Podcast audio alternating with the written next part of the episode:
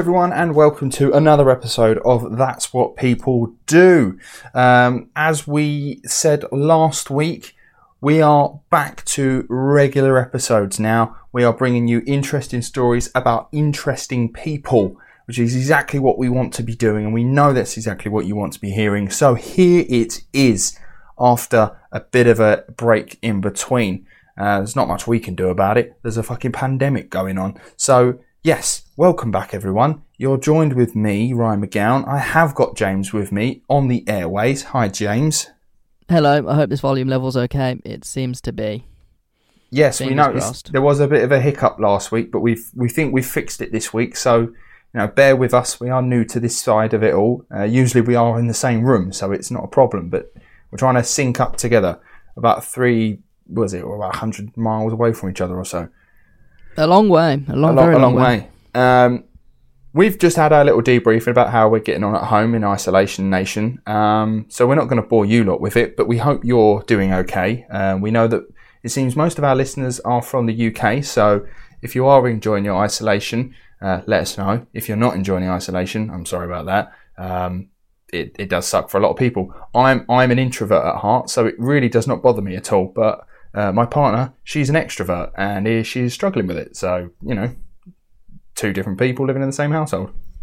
So, yes, bear with us, people. We are trying to figure out this way of doing the podcast. It is new to us. Uh, you may hear the odd people walking around having a daily exercise outside my window. Um, we've got some DIY happening in my house as well. So, if you do hear some bumps and noises, you'll know that that's from that. Um, but who we got this week? Uh, this week, I am bringing you the episode, and I am bringing you a man who is called the Vampire of Hanover. His name is Fritz Haarmann. Um, so, I'm really interested and excited to bring this person to you because I've I had heard of him uh, briefly, and then when I actually looked into it, I was like, "Damn, this story gets deep." And this story's got loads of stuff to it. So this could be a long episode. In fact, we are going to make this a two-parter. So this is Fritz Haarmann, Part 1, The Vampire of Hanover. Are you ready, James? I'm ready. It sounds interesting. Excellent. So, Friedrich Heinrich Karl Haarmann, his nickname was Fritz, was born October the 25th, 1873, or 1879 in Hanover, Germany, to parents Johanna and Olli Haarmann. Fritz was the youngest of six children and was known to be quiet and timid. Now, I couldn't find out too much uh, about when he was younger, um, or necessarily how much younger he was to his siblings, but I'm going to guess that there was quite a few years gap between them because his mother absolutely, completely doted upon him, like fully doted upon him. I, don't know if you've ever known someone who has like that. They're like the youngest, and the mother just smothers them because they're like it's their last Yeah. chance to have their little baby. It never usually ends well. No, it generally doesn't. They always end up a bit odd. If you Messed up. if you are Yeah, that person mummy that was issues. mothered, I mean, I hope you've turned out okay. But as he was the youngest, uh, like I say, I believe he's going to be quite a lot younger than the rest of them because of the way she behaved. Like she properly, properly mothered him. Uh, you can see um, Haarmann's father. He um, seems to have married his mother for her money. Uh, she was quite wealthy. He not so much. So Ollie married um, Johanna.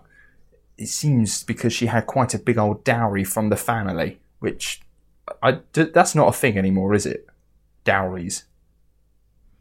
Uh, I haven't. I've only ever heard that word being used in terms of historical things. Right, yeah, like the father saves up a shitload of money so to give Yeah. to the, the, the new groom when they take your daughter. Almost as if to say, like, yeah, like, oh, here's a load of money to help you look after my child. yeah. Women are less possessions nowadays, more human beings. Yeah. And, and thank God for that.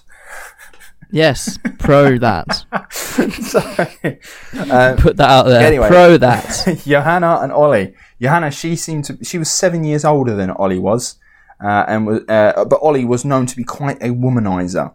He continuously engaged in affairs to the point he caught syphilis.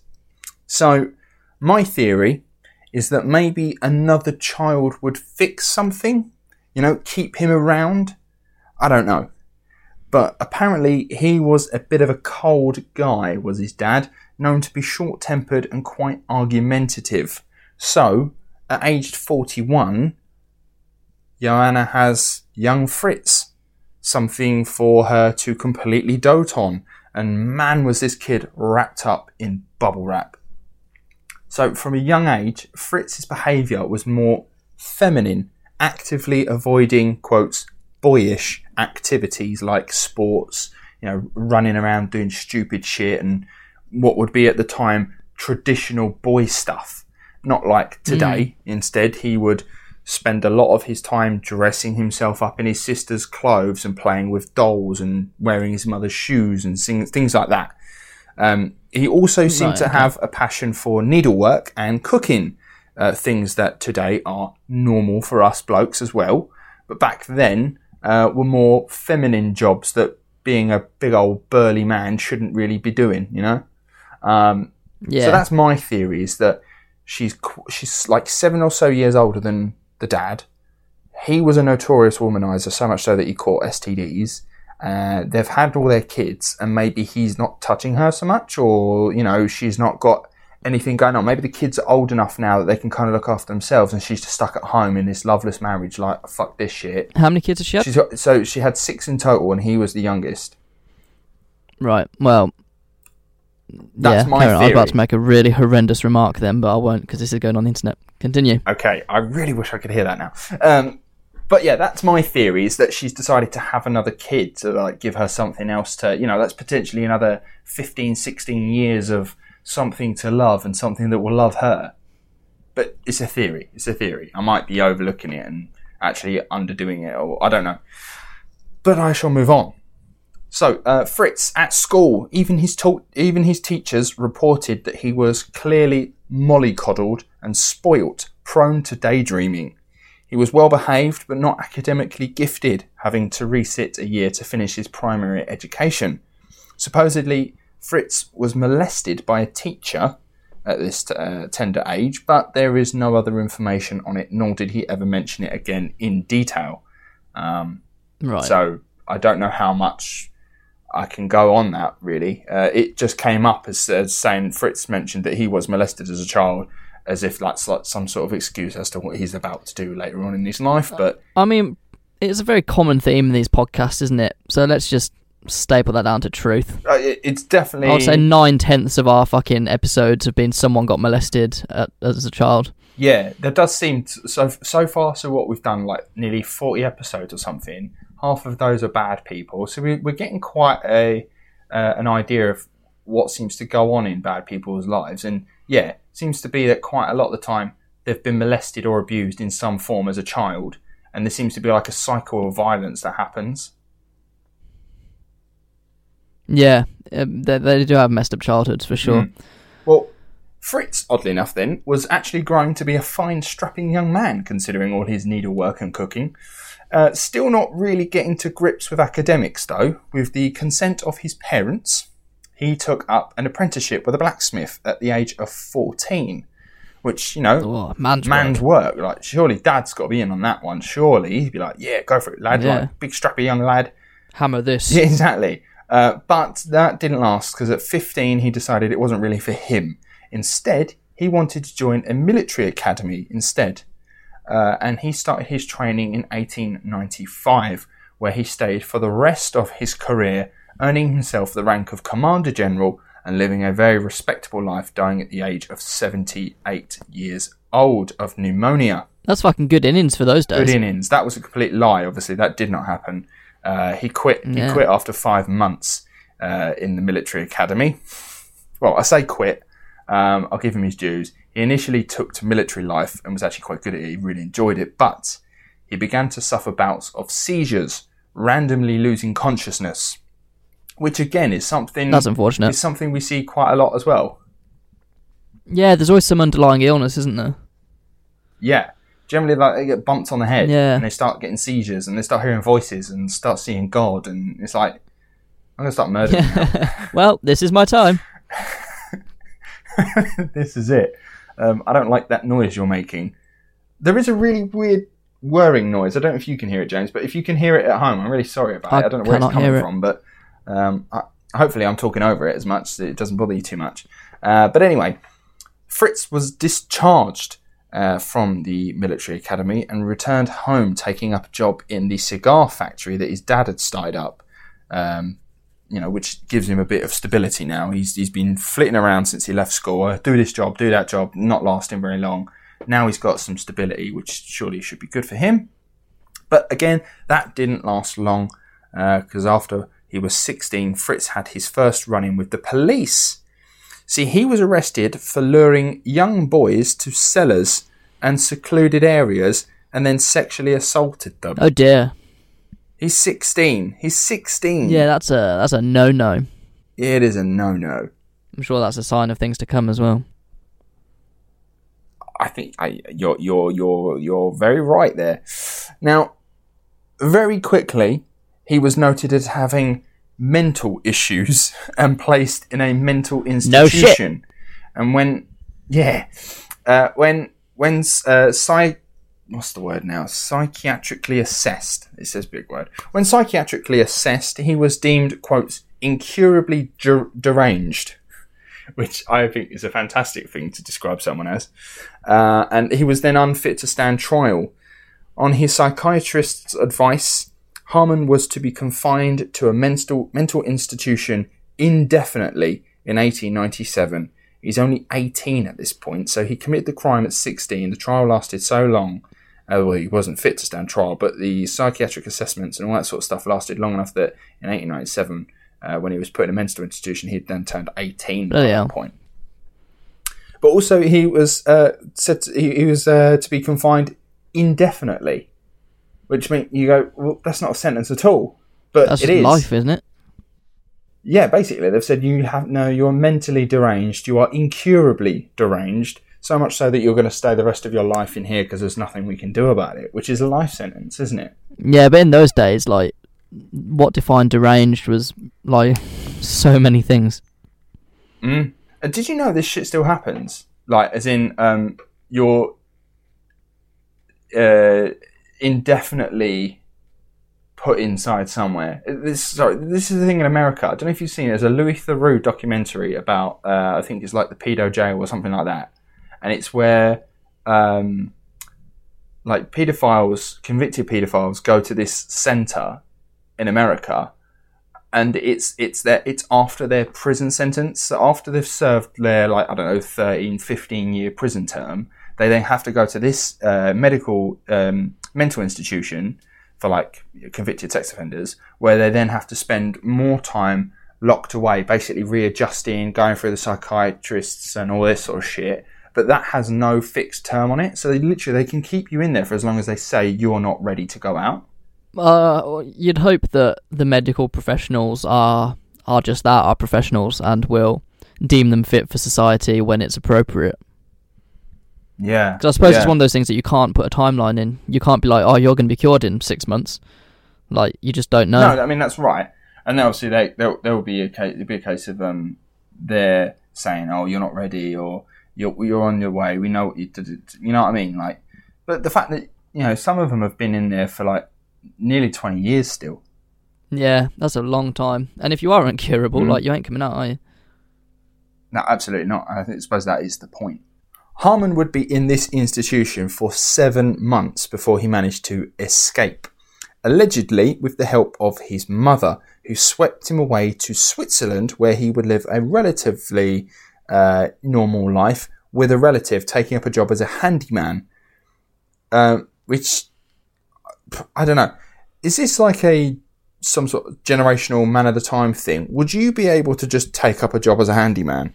This is what I thought. Oh, right, this is going to bring me on to open a fucking massive can of worms. Because, like, Mm. if you quit a job nowadays, you can't just then get another job in the afternoon. Whereas when, like, our parents were born and when our grandparents were born, like, that was very easy to do. It seems Mm. nowadays for a job you need fucking seven degrees, the blood of a virgin, and like 20 years experience. Hundred percent. My mum used to say to me, she was like, "It's not what you know; it's what's on paper." Mm. My CV is is bollocks. exact- My CV is pure bollocks. I get my partner to write mine because I'm really bad at, at academics and writing. I'm awful at it. Um, yeah, it's but yeah, getting a job is fucking hard. But no, I couldn't just become a handyman because you need the qualifications and the the experience to go with it. Yeah, I mean, my mum, she told me a story like when she was younger. She was like, "Oh yeah, I had this job like, and I didn't like it, so I quit." And then the next day, I went to the news agents and she, like, or like some other shop, and she just walked in. I went, "Have you got any jobs?" And I went, "Yeah," and that was it. She got a job. Didn't even fucking interview. So like- easy. Now, if I quit my job, that's at least three to four months just doing nothing. Yeah, like, I quit. My, I quit a job in September. Uh, not September. Well, mate, months are not a thing anymore. I quit a job in where am I? January, and then I had like a month and a half of just like applying for shit, going for interviews, not getting it, and then I got one, Mm. and then lo and behold, we're in the situation we are now. But like, it took a long time. Yeah, it takes so long to find a job now. It's crazy, and it's only going to get worse with the automa- automation of, of jobs.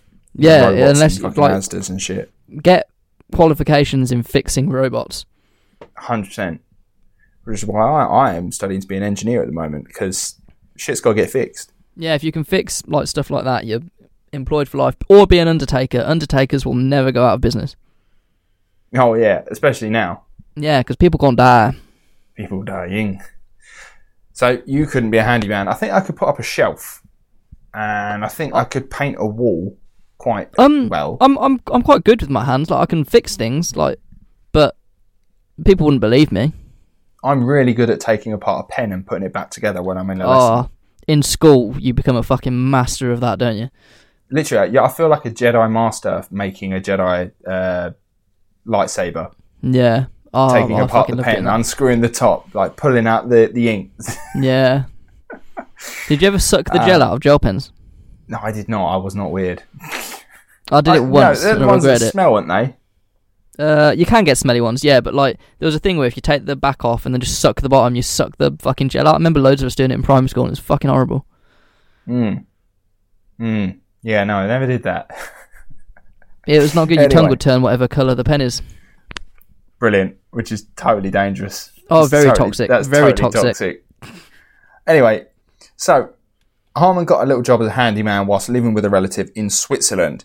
Now, overall, Haarmann would actually only stay there for about two years before heading back to Hanover.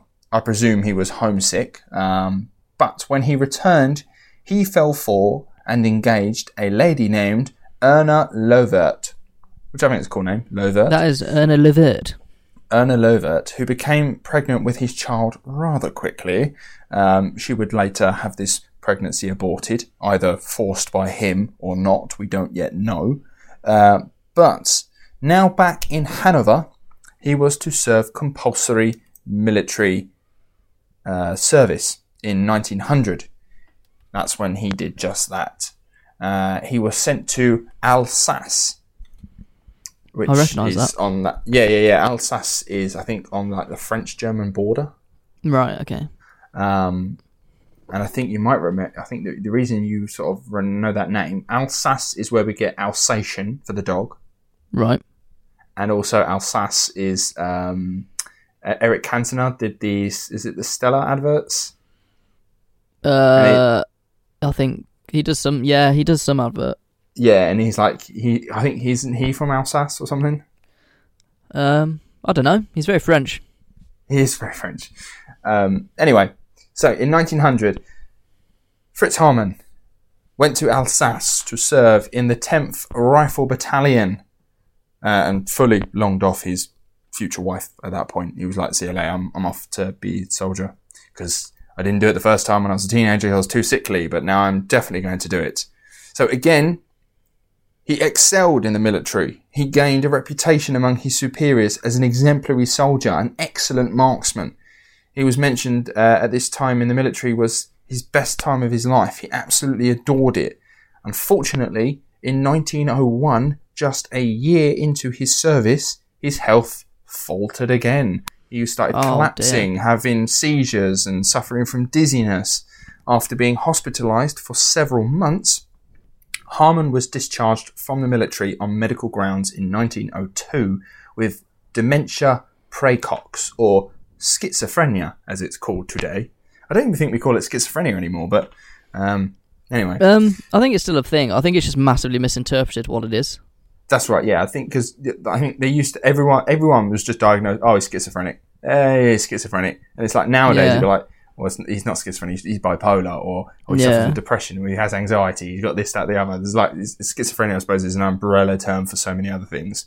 But yeah, Uh, his discharge allowed him to earn a small military pension of 12 marks a month. I didn't figure out how much that is nowadays because I don't think it's relevant, but uh, he's getting um, a 21. Did I say 12? I think I said 12. 21 marks a month. Now, out of the military, he's got somewhere to live, hasn't he? He needs to go find somewhere to live. He needs a bed to lay in. So he's begged his estranged fiancee to take him back with him. Uh, and she did that. She, she brought him back in. He moved in with her and then took a job working for his dad again in the cigar factory. Not really a good idea, considering your dad is a bit of an authoritarian who has never hmm. seemed to have approved of your childhood choices and considers you weak, who can't serve in the military, and is very aware of your arrest for molesting children. I don't think that's a very good hmm. idea to go back and work for your dad. So things were No, beginning. not. Yeah, no, and things were beginning to bubble over between Haarmann and his dad. When Haarmann filed a lawsuit against his dad, Haarmann then claimed that due to his medical uh, ailments sustained from serving in the military, I mean, he hardly served properly, but like, he's like, I served in the military, I served medical ailments, and you could not uh, uh, help with me and uh, accommodate my needs. Uh, but the dad was having absolutely none of it. Uh, the lawsuit was unsuccessful, but it all came to a head when a fight between them occurred. When it was broken up, Haarmann's dad filed his own lawsuit on his son, claiming that his son threw around death threats and blackmail attempts. The goal was to have his son sectioned again and locked away. Due to a lack of evidence, though, uh, to back the claims, the lawsuit was dropped by Haarmann, um, who you know, didn't get away with it, did he? Um, No. He was made to sit a psychiatric evaluation in 1903. So, although the dad lost his claim, Haarmann still had to go seek another evaluation. Uh, unlike the last time when he was deemed incurably deranged, Dr. Andrea concluded that although he was morally inferior, he was not mentally unstable. So, Um, yeah. yeah. He, right. He's so someone previously said that he was incurably deranged, and then this other guy went, "No, he's not incurably deranged. He's morally inferior, but he's Morally not he's not inferior? yeah, he's morally inferior, but he's not mentally unstable." Basically, I think what he's saying there is that uh, he's, He's not. just a bad guy. yeah, yeah, yeah, yeah, exactly that. So he, I think what he's saying there is like he's not unstable. Like he's fine mentally. There's not a problem with him. He seems to be okay. He's just, he just lacks morals. He, he's very unable to understand the difference between right and wrong. It seems. Yeah. Oh, there's a. Oh, Fred West had similar issues, Yeah, which, but he was also mentally deranged. Anyway, I I mean- don't know if I agree with that. We'll learn more as he gets worse. yeah. Well, we will find out. He does have quite a few other psychiatric evaluations. Anyway, maybe in an attempt to get his son away from him and learn to grow as a person, Haarmann's dad helped him find him and his fiancee uh, a fishmonger shop. So he gave him a load of money and said, "Here, open up yourselves a shop. Whatever you want to do, I'll give you a load of money. Get the fuck out from under my feet. Go off and be on your own. Here's a load of money." And they set up a fishmonger shop. Not content with being a shop owner, though, Haarmann decided to try his hand as an insurance salesman. Now, in 1904, he was officially classified as unfit to work by the military, which meant that his monthly pension would be slightly increased as compensation for the fact that it was in the military he got this ailment. Now, possibly a mixture of his anxiety and increasingly free time, Haarmann started to accuse his fiancée of having an affair. He thought that she was like having an affair with some student around the area, and she was like, Can you be fucking real? Like, you literally ran off to go be a little toy soldier, and then you begged me to come back, and I took you back, and you're the one who's got the fucking sexual deviant criminal record going, you know, and you're accusing me. So, fed up with this shit, she ended the engagement, and as the fishmonger shop was in her name, which shows how much Haarmann's dad actually trusted him, uh, she told him to do one and leave, which he did. Uh, I've got now here in like sort of little like brackets was more for myself, but I definitely want to bring it up anyway. His previous conviction confuses me. He escaped from a mental institution for molesting children. Yeah. Why, when he came back, was he not then rearrested? Um. uh, well, maybe they weren't looking for him. But he went and served in the military again. Did he change his identity, perhaps? I think there might be something that he had a different name, but I don't know if you can get away I don't. with I that. don't yeah, the, I don't think the investigations and that were that thorough back in those days. Like, yeah. there's no DNA and all that. It's kind of just if you recognise a man on the street. So mm, he probably just got away with it. Just got very lucky. Yeah, the only other thing I can think of, which I think happens nowadays still, is that maybe because he himself was a technically a minor when he committed the crime, but now he's an adult, he can't be tried or arrested for the crimes committed when he was not an adult. Potentially, very potentially. Because I'm sure that's a thing now. Like if you commit a crime as a child, you can't be then. I think like that gets wiped as soon as you become an adult or something. I think it depends on the severity of it. Yeah, because isn't the Bulger case? Didn't they continue and just moved up to adult prison? You know, the kids who killed James Bulger. Yeah, and then they both got new identities, That's and right. one of them actually went and lived a like is living a reasonable life, and the other one's just a fucking sex pest. Yeah, yeah, and they they like released his new identity later on. Like, Someone leaked it, didn't they? Yeah, but the other one moved to Australia and is just living, I think, and just living a normal life. Yeah. Because He was the one that got dragged along and didn't really want to be part of it. Oh, that makes sense then. That he's just cracking on now, and the other one's still being a fucking idiot. Anyway, Yeah. so Fritz Haarmann has been kicked out from his fiance's fishmonger house, which was meant for the two of them. But his dad was like, "I'm not giving him the money. It's your money, love. Like you do what you want." So essentially homeless now, and with no prospects, and just his military income supporting him, he began to walk into a life of petty crime to support himself. Theft and conning were things he picked up.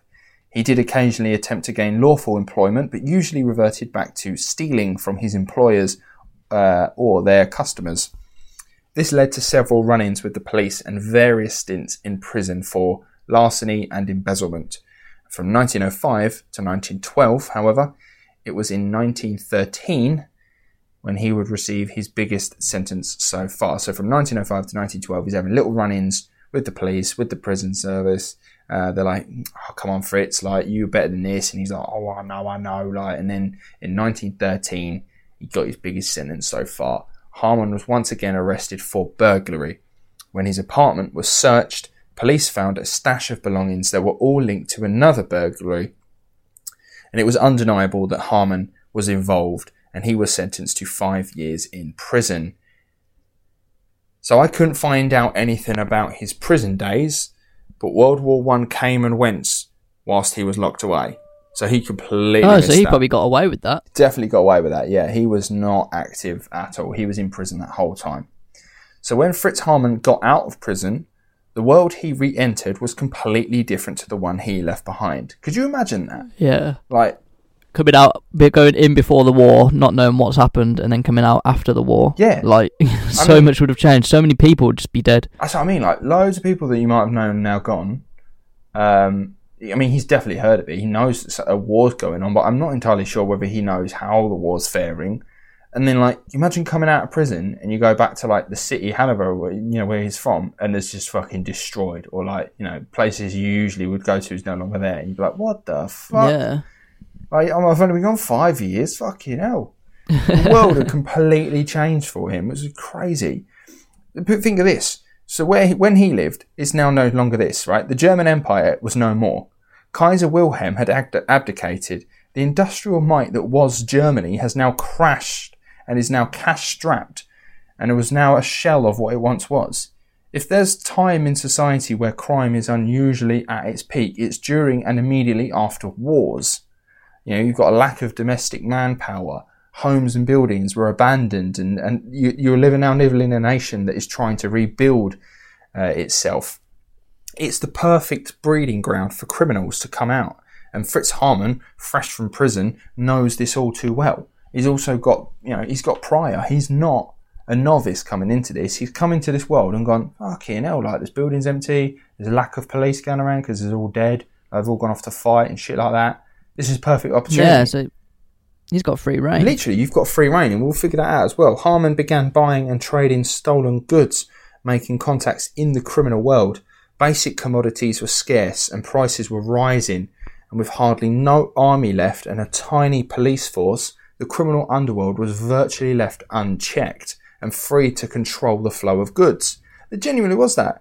Gangs of areas were just controlling whole boroughs and neighbourhoods. That was it. The police, there was not enough manpower for them to do anything about it. The best that the police could do in some of these areas would just work with them and say, all right, boys, look, we know you're doing this shit. You know, it's like the mafia, I suppose, of New York, like in the mafia.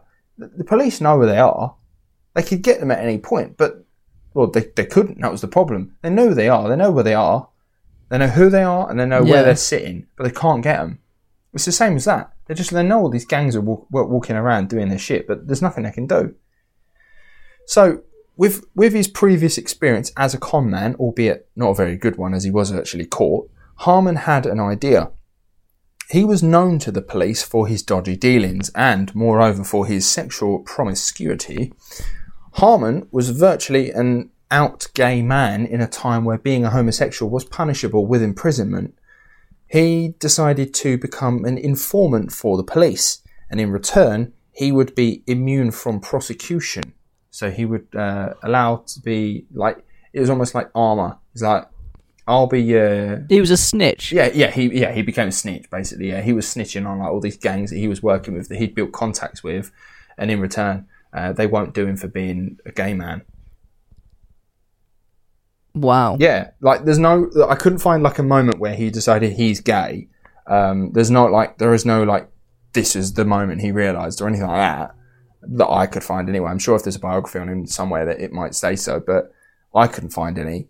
Um, but it just seems that like from when he's 16 and he's molesting young boys, uh, he's going to Yeah, prison. Signs Point. Yeah, he married a wife. He, he had a wife for a little brief period of time, but so did quite a lot of gay men at the time. It was normal. It was like armor, um, like what was it? Like a shield. What do they call it? Um, I forget. It's like in Aaron Hernandez. Have you watched the Aaron Hernandez documentary? No. Damn, um, I forget what they call it now.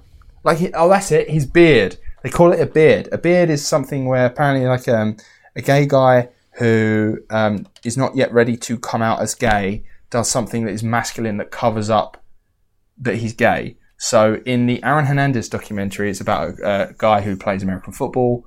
Um, he is a gay guy, but he's married. He's got kids. He plays American football. It's like the manliest stuff that you can do. That's his quote beard. Like, so you don't look like because obviously a, a beard. If you can grow one, you look more masculine than you would if you didn't have one. The idea of doing masculine things is that beard equivalent to like being this, I don't know, flamboyant, stereotypical gay guy. Yeah, I, I, I kind of. Yeah, yeah, I get that. Yeah, yeah. I don't know. It's a tunnel. Um, but anyway, yeah. So at some point, like he's now openly just like a gay guy. Like he's not uh, running around chasing skirt and sort of stuff like that. He he's almost openly just going for guys. Um, and he's now said to the police, "I will inform for you and snitch, be a grass." All that sort of stuff, but you are now basically making me immune from prosecution. They're like, fine, whatever, that helps us out. So you're, he's like, he's small fry because he's been caught. He's such a shit con man. He's been caught. So he would tip off the police, all right? Um, he would tip off the police with who is selling uh, and what they're selling and say that he was holding it all in his apartment, right? So this was his way of protecting himself. He, everything that he was selling and trading on the black market with all these gangs, he would keep in his apartment, which would help him from the underworld because the police would then raid his house and take all of the stolen gear, right? And then Right. what would look what it would look like was that there was another informant because they got Fritz. He'd say, "Well, why would I inform on myself? I've just been fucking caught." Does that make sense? Um. Y- yeah, I kind of got lost in the middle, but yeah. So he so uh, it, right he would say to like he'd do, do, do some dodgy dealings and he'd then say to the police right uh, this deal is going to happen he's trading this to that person and then what he'd, Yeah. he'd, he'd play the middleman and he'd say I will hold the goods for you in my apartment so he'd hold all the Yeah. goods and then the police would raid his house, his apartment, and then he would then be arrested alongside all the other people to make it look Oh, like okay. it- it's the whole sting's been done and he's been caught as Yeah. well. So it's a, so he doesn't get fucked by it as well. Exactly. Yes. Uh, Then the criminal world can't look at him and say, "Oh, he's a snitch." They'll say, "Oh, he's in on it Yeah. as well. Like he got caught, he's fucked as well." Uh, But then obviously, Okay, clever, just I let him walk away at the end of it. Um, so in in time, Haarmann began to earn the trust of the police. Uh, they really didn't have many choices, though. To be fair, they were hopelessly understaffed and underpaid, and could not keep up with the criminal world. So all the help they could get would be taken. So gaining trust with the police almost put a veil of invisibility over Haarmann, who continued to his uh, criminal ways even when working with the police. Yeah, he was still dealing, still trading, doing all this sort of shit, um, but they weren't going to prosecute him because he's their guy. So on September 7th of 1918, a young man named Friedel Roth disappeared. When the police questioned his friends, they said they had last seen him with a man called Fritz Haarmann. When the information was relayed back to the Roth family, they wanted an immediate search of Haarmann's apartment. Eventually, a month later, in October, they did. They raided 27 Cellerstrasse and found Haarmann, now 40 years old, with a half naked 13 year old boy in his apartment. Oh dear. Haarmann was charged with the assault and battery of the 13 year old boy and was sentenced to nine months for this. But this sentence, okay. this sentence was somehow postponed. He would have to serve it at a later date. The case of Right, Friedel Roth, that went cold. So this young boy, that case has gone cold, right? He's not been found. He's missing. The last person he was seen with was Fritz Haarmann. They went to Fritz Haarmann's and they didn't get him for that. They got him for having his way with a 13 year old boy when he's in his 40s. Yeah. And the Frieda Roth case went cold. But if only they had looked hard enough in Haarmann's apartment, they might have found a clue to his disappearance.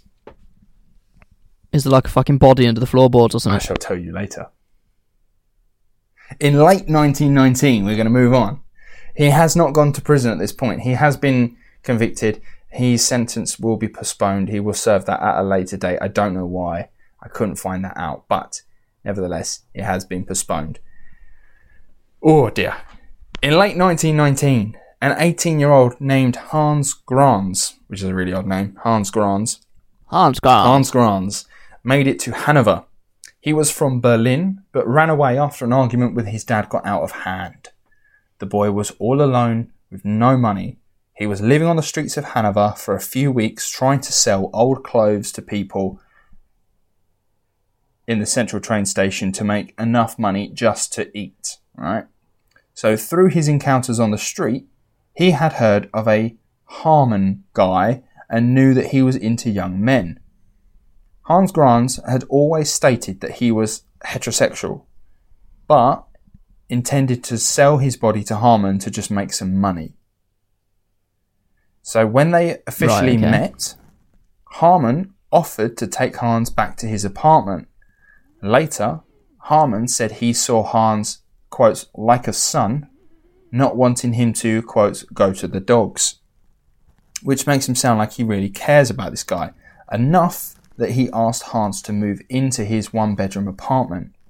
Hans would then go on to become Haarmann's lover and accomplice. For Hans, he must have felt like he was in an impossible situation. Live on the streets with the possibility of being uh, attacked or dying, or living with this 40 year old man who sees you as a lover but at least feeds you and keeps a roof over your head. I mean, he's kind of only got himself to blame because he fucking strolled up to him and was like, "Yo, Yeah, I mean, he ran away. Is it victim? Is that a victim blaming thing? He ran away. He's chose to run away. He's now living on the streets. Yes, he knows of this guy who's into young boys. He himself is a young, strapping young lad, and he knows that if he just sells his body to him, at least he gets paid. I, am not entirely sure whether he thought, "Oh, I'm going to end up moving in with this guy." Um, maybe that wasn't on his radar, but he was uh, gonna like sell his body to him. Yeah, So he, he knew what he was getting into, kind of. yeah, yeah, yeah. He had some idea, didn't he? Um, well, this can't last forever, surely. You know, he's a young boy. He's not gay. He's living with this guy who thinks you're his lover, but he's feeding you and he's keeping a roof over your head, which is more than you had beforehand. Um, but at the same time, you know, you don't want to be there. Haarmann still hadn't made up his mind what he was actually going to do with the lad. See, he was smitten with him for sure, but he was also aware that Hans was possibly using him now and then. And he even caught him on a couple of occasions mocking him, which he was not overly pleased with, but probably had a nice ass or something, and he was like, Yeah, I, I do fancy him. Do you know what I mean? Like, you know, when like you, you're with someone who's toxic, and you're just like, I know I shouldn't be with you, but I kind of like it. Oh yeah, mate, you've just described every relationship I've ever, ever had. they don't fucking listen. I don't care. that's what's happening with Fritz Haarmann. Like he's with this young toxic guy who makes him feel great and like makes him feel young and but but he knows it's probably not a good idea in the long run. So where we see this internal conflict uh, happening again and again, right? They argue a lot, they fight a lot, and it gets to the point where Haarmann throws out Hans, but then like within I don't know an hour or a day at most, he's begging him to come back to the house. Like full on pleading with him to come back not long after throwing him out. And eventually Hans always comes back because really what's Hans got? He hasn't got nothing really. All he's got is that bit of leverage of I will leave you and then Han like Haarmann's like, No, please come back. Um Haarmann said of this he quotes had to have someone I meant everything to. Like he got off on being this savior figure for Hans, keeping him alive, keeping him fed, keeping him with a roof over his head. You know, I, I can't tell which one it is. Is it this? It gives him this gratification of I'm like he's almost playing God. I'm keeping this boy alive by choice, or does he just? Is it that love relationship thing where he's like, if he leaves, I've got nothing, kind of thing. I can't tell which one it is. Hmm. This back and forth would come to a pause when, in March of 1920, Haarmann had to serve his nine month sentence for abusing a 13 year old. So it got postponed. Why is it always thirteen year olds? I know, like being a nonce is being a nonce, but why is it thirteen all the time? I'm not entirely sure why he thinks it's why 13 is his like that's that's the common age. Um, yeah, it, it, it does seem odd. Because that's like when you like, classed as a teenager, isn't it, for the first time? Um, yeah, actually, yeah, t- yeah, because it's the first time it's a teen, isn't it? Yeah. Still wrong. Well, yeah. So that's in October of 1918. He committed that offence, and it was it was uh, postponed until March the 20th. Interesting. the law system at this time is fucked. Oh god, yes, it's, it's bizarre. So it's March 20th. Haarmann is about to serve his nine month sentence for abusing a 13 year old boy, and that is where we will leave part one. And we will pick that up next week for part two of Fritz Haarmann, the Vampire of Hanover. What do you think so far? Right. I mean, he's a fucking paedophile, is what I think so far. Yeah, I suppose there's not really too many ways to go about it. He is an out and out paedophile. Yeah, but, but I'm interested as to why he's a vampire. Yeah, well, we'll find out next week, won't we? Um, I'm looking forward to bringing the rest of this story to you guys because it's been really fascinating reading up on this guy. And I hope you're all enjoying it. And I hope you'll join us next week for part two because it gets a bit interesting. Um, well, it's already quite interesting, but yeah, the, the the term vampire is very interesting to me, so I'm interested. Mm. He, he's definitely going to kill someone, he's and vampire usually involves blood and drinking of some sort. He's definitely on the way. I believe he had a couple of names, nicknames. Uh, vampire. He also had werewolf, but I like vampire more, so I went with vampire Oh right, okay. because I think it's more So he's a apt. beast. It's more apt for his modus operandi. But we will talk about that more next week, and I hope you lot Cool. will join us next week to have part two of Fritz Haarmann, the Vampire of Hanover. Um, thank you very much for listening, everyone. Uh, thank you very much for being patient and waiting for us. Um, it's all a bit up in the air at the moment. We've been trying our damnedest to bring the episodes back. Um, so thank you very much for waiting. Uh, and I hope this has been worth it for you guys. Mm, Make sure you follow us on all the social media stuff on Facebook. You'll find us. That's what people do podcast. Uh, Instagram. Uh, that's what people do podcast. Uh, Twitter at that's WPD. Uh, or if you have any suggestions for anyone you would like us to talk about, hit us up at that's what people do podcast at gmail.com. We would love to hear from you guys. And yes, join us next week, same time, Friday. It's always in the morning sometimes, unless we have to get postponed. It's like and we will seven let you know. a.m. UK time. Usually Between 7 three and seven. It depends. Yeah. It depends what I click first. So, thank you very much for listening, everyone. I hope you've enjoyed it. We will see you next week for part two, and it's goodbye from me. And it's goodbye from me. All right. Fucking pointless. what? That's literally how pointless ends. All right, guys. See you later. Bye.